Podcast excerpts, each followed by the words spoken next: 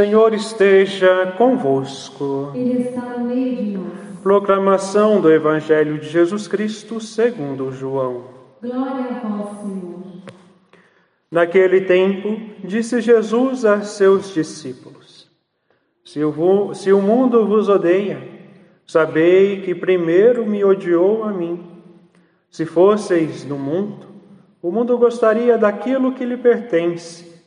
Mas, porque não sois do mundo, porque eu vos escolhi e apartei do mundo, o mundo, por isso vos odeia. Lembrai-vos daquilo que eu vos disse: o servo não é maior que seu senhor.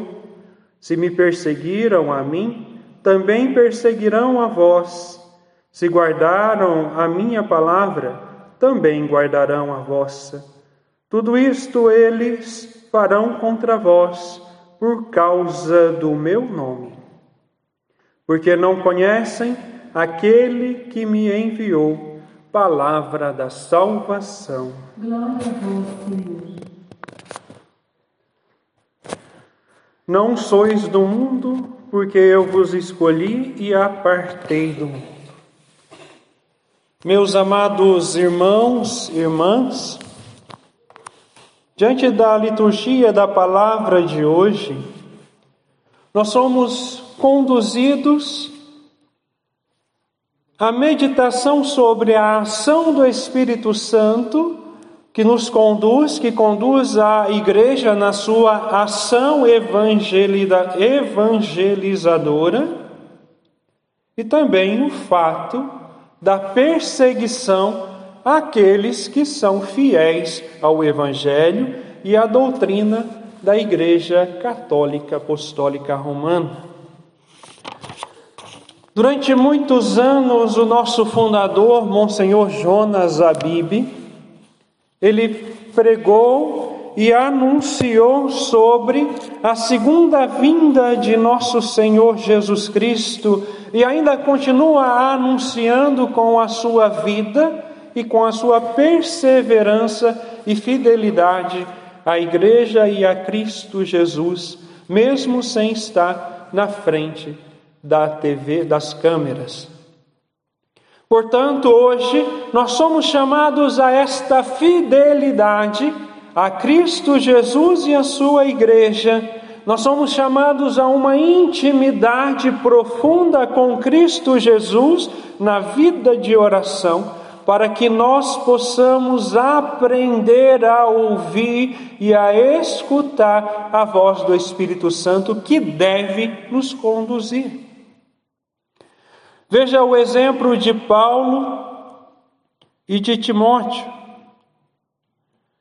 Paulo foi para Derbe, Lista. Havia em Listra um discípulo chamado Timóteo, filho de uma judia crente e de pai grego.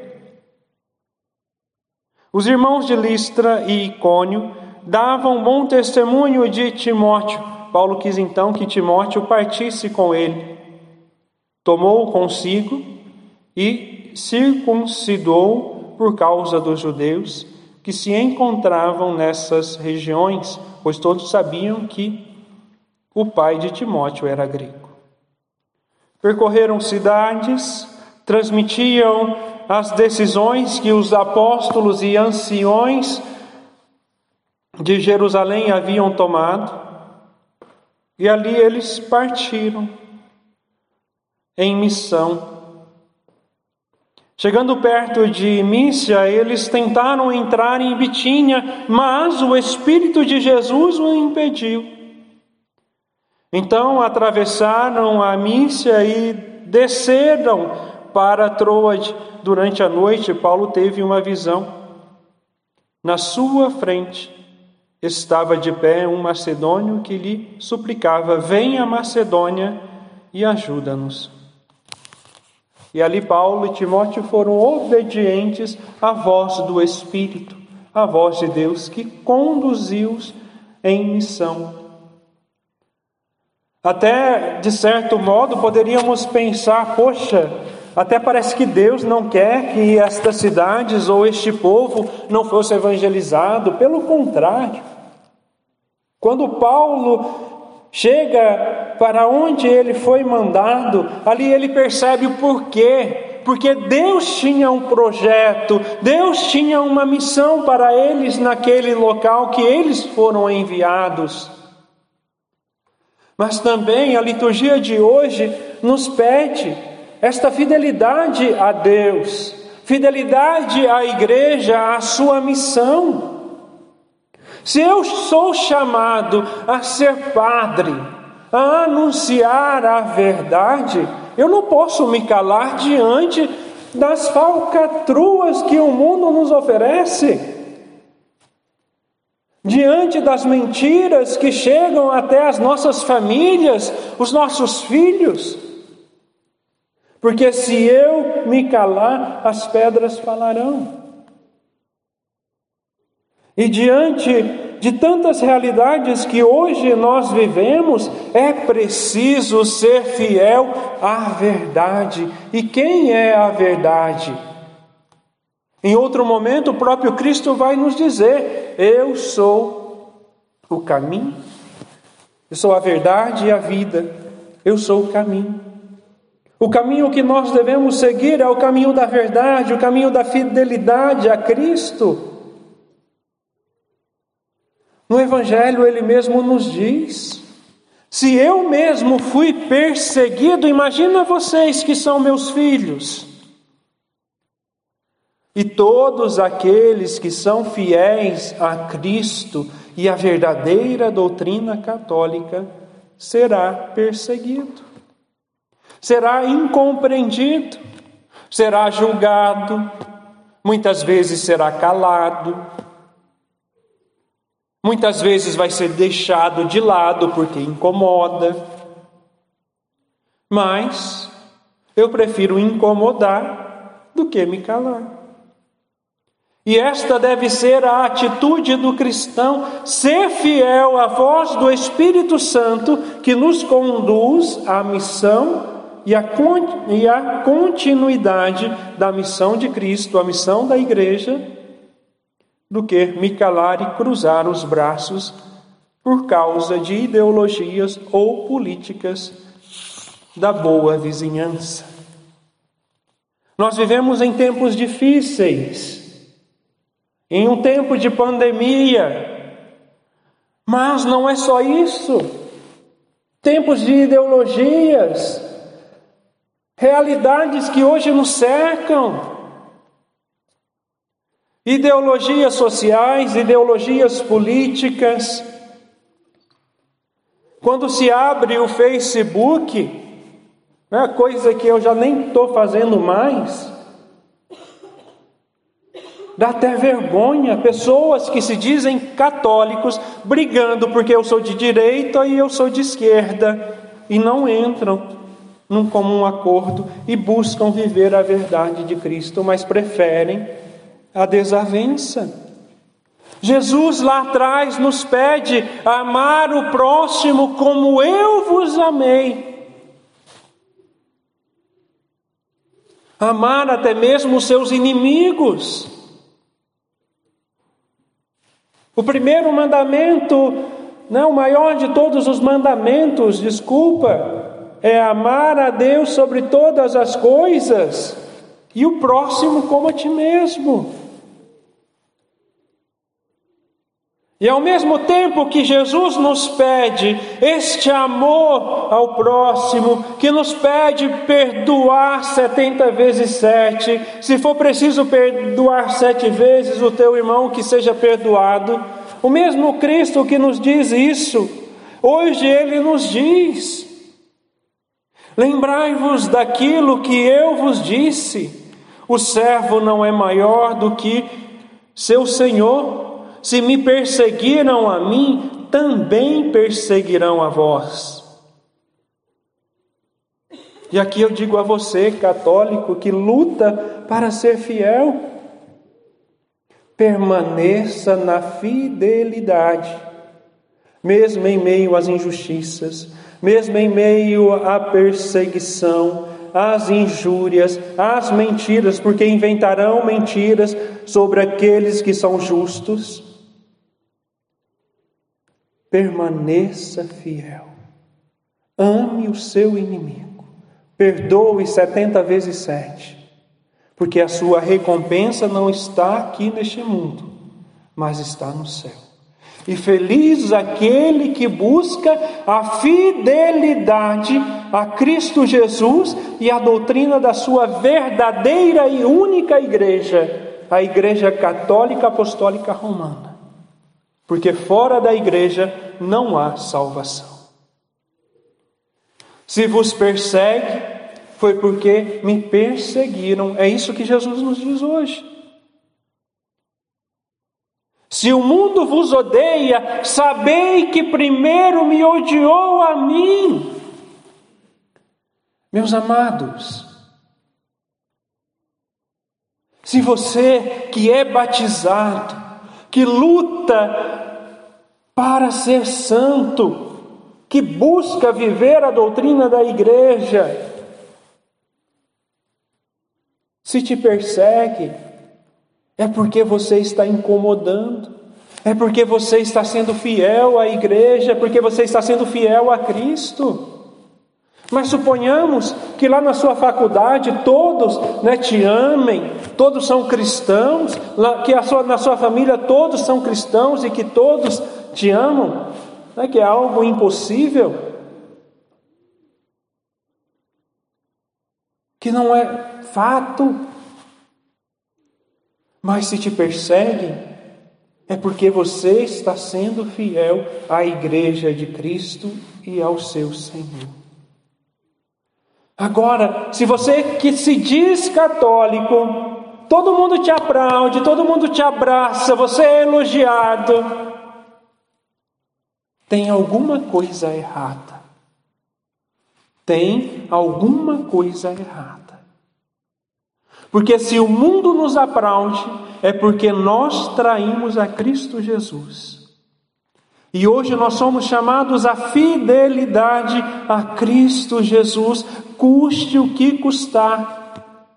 A mesma fidelidade de São Paulo, a mesma fidelidade de Timóteo, que foram capazes de ouvir a voz do Espírito: olha, não é para ir para esta cidade, mas vai para lá. Porque eu tenho uma missão para vocês naquele local. Ai, se todo mundo que se diz católico ouvisse a voz de Deus em seus corações, o mundo seria diferente. Se o mundo vos odeia, foi porque odiou a mim em primeiro lugar. E feliz é aquele que é perseguido por causa do nome de Cristo. Feliz é aquele que é deixado de lado e abandonado por causa de Cristo. Feliz é aquele que até hoje derrama o seu sangue por amor a Cristo. Porque se eu coloco no lugar de Deus as coisas mundanas, eu vou deixando de lado aquilo que é de Cristo. E cá para nós, meus amados irmãos, para ter um coração mundano,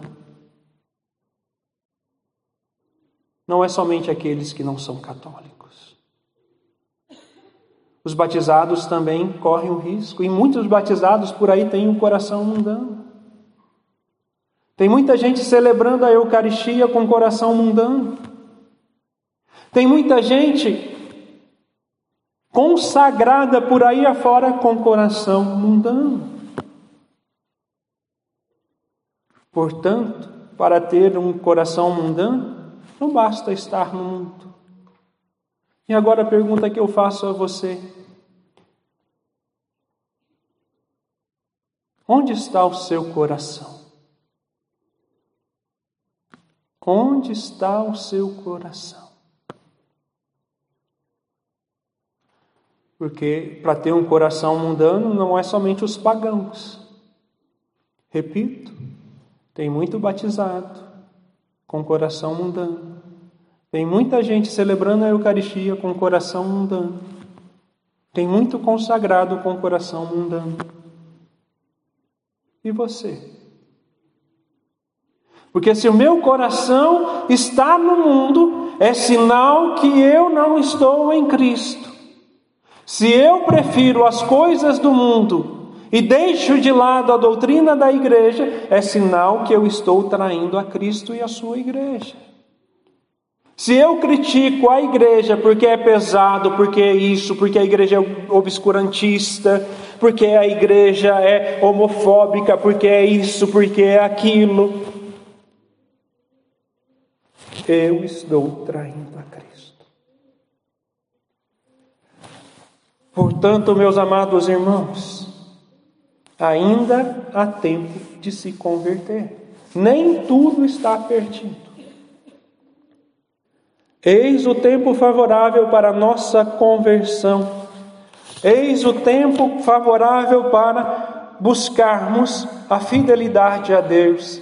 Se até aqui, porventura, eu não fui fiel a Deus, é tempo de recomeçar. E se você que é fiel a Deus está sendo perseguido, é porque você é fiel a Cristo. E louve a Deus pela perseguição, pela injustiça, até mesmo pelas mentiras. Pior fosse se as mentiras fossem verdade. São Pedro vai nos dizer na sua carta. Se mentem contra vós, louvem a Deus, porque pior seria se fosse verdade. Está lá na carta de Pedro.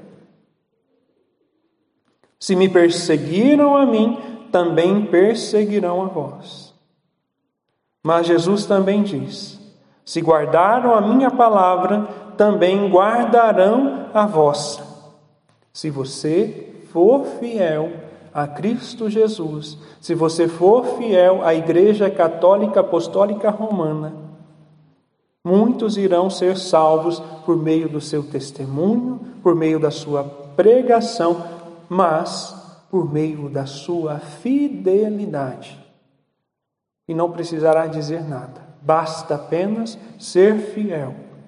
Fiel a Cristo, fiel à igreja.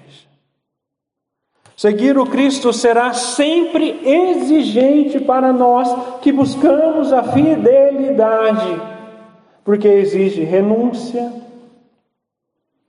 exige fidelidade ao Evangelho adesão à proposta salvífica de Cristo Jesus, abandonar as coisas mundanas.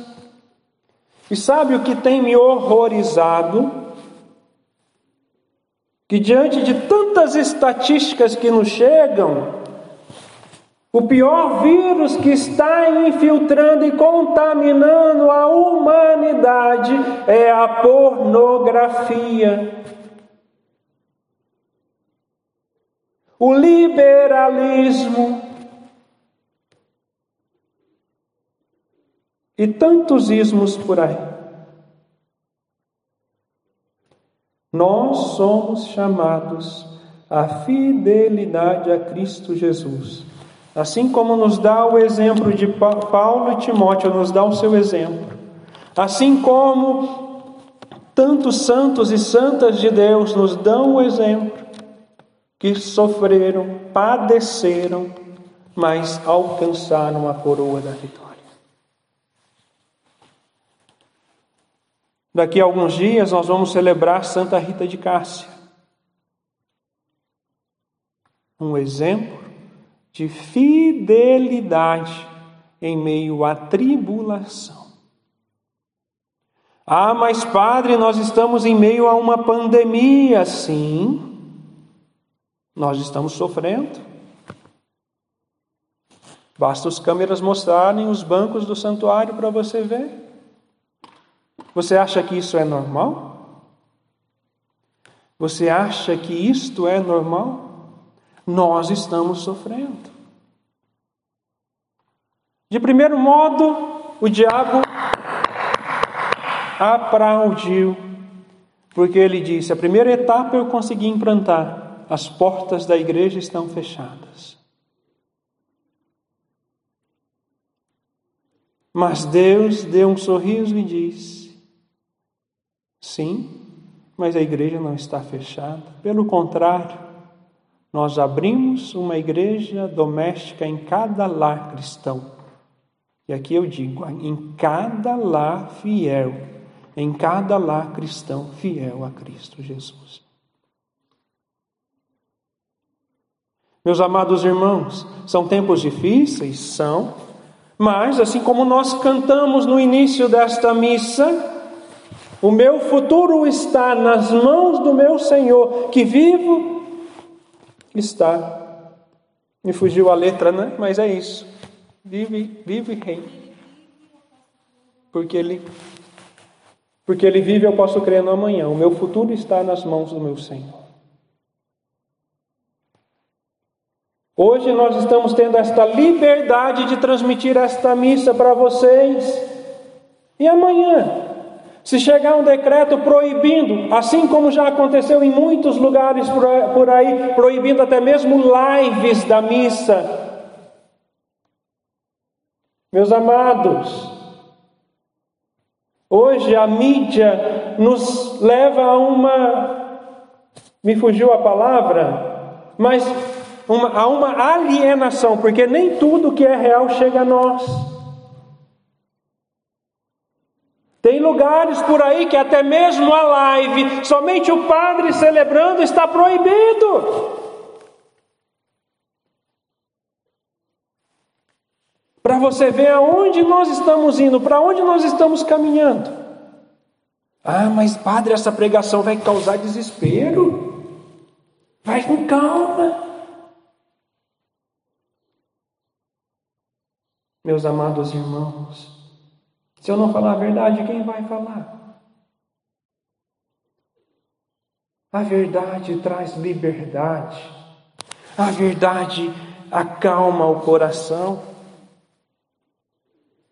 Em uma das aparições de Nossa Senhora aqui no Brasil, ela dizia que o Brasil vai padecer muito com o comunismo. Padre, vai devagar. Não foi eu que disse, foi Maria. Só estou repetindo. E você acha que eu falo ou não falo? Vou falar. Você acha que a solução para esta grande pandemia está nas mãos dos políticos? E aqui eu não estou falando de presidente, de nada, estou falando dos políticos em geral no mundo todo. Porque veja o caos que se implantou na humanidade. E acorda, povo brasileiro, porque isto não é uma realidade somente do Brasil, é uma realidade mundial. E larga de picuinha de direita ou esquerda, porque nós precisamos ser de Cristo Jesus. E a solução para a humanidade é a graça do batismo no Espírito Santo. É a graça de Deus que está sendo derramada sobre nós e nós estamos deixando passar despercebido.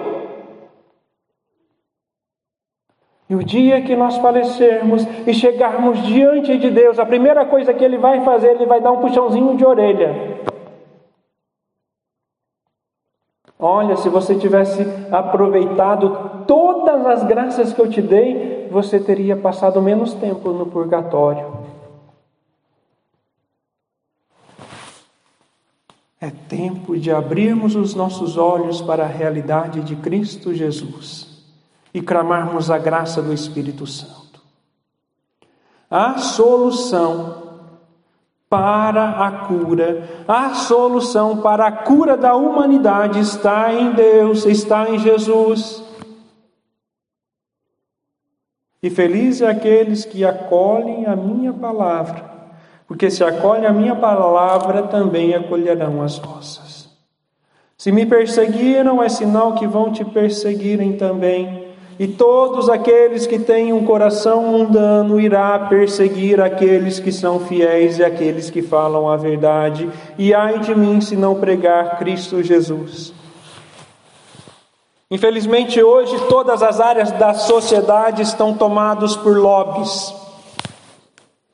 Lobbies que estão deturpando a verdade e levando o povo para a perdição. Portanto, sede santos, como eu sou santo, ensina também o nosso Senhor Jesus Cristo. Ou santos ou nada. Monsenhor Jonas continua cantando e nos pedindo. Ou santos ou nada. Fiéis a Cristo Jesus ou infiéis a Ele. Não existe meio termo.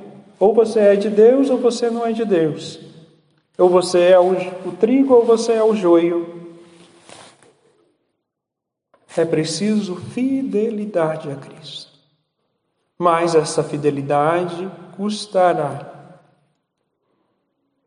E vale a pena ser de Deus. Porque a nossa recompensa não está aqui nesta terra. A nossa recompensa está no céu. Rompamos com a forma mundana de viver e busquemos a forma de Cristo. E para entrar nesta forma, nós seremos lapidados, nós seremos burilados para tirar os excessos que não nos pertencem. Louvado seja o nosso Senhor Jesus Cristo.